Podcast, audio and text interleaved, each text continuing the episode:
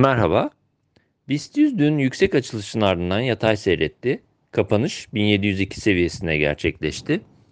Endekste yukarı hareket banka hisselerindeki alımlarla belirgin durumda. Son yorumumuzda da direnç bölgesi olarak belirttiğimiz 1710 seviyesi gün içerisinde test edilirken sonrasında yaşanan geri çekilme oldukça sınırlı kaldı. Endekste saatlik, günlük ve haftalık periyot için ortalamalarda yukarı eğilim geçerli. Dolayısıyla olumlu teknik görünümün korunduğunu belirtebiliriz. BIST'te 1710-1725 bandı yakın direnç bölgesi, üzerinde 1800-1830 bandı gündeme gelebilecektir.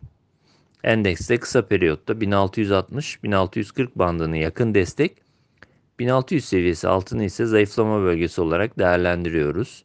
Bu bölge altına inmesi durumunda ancak saatlik periyot için zayıflamadan söz etmek mümkün olabilecektir.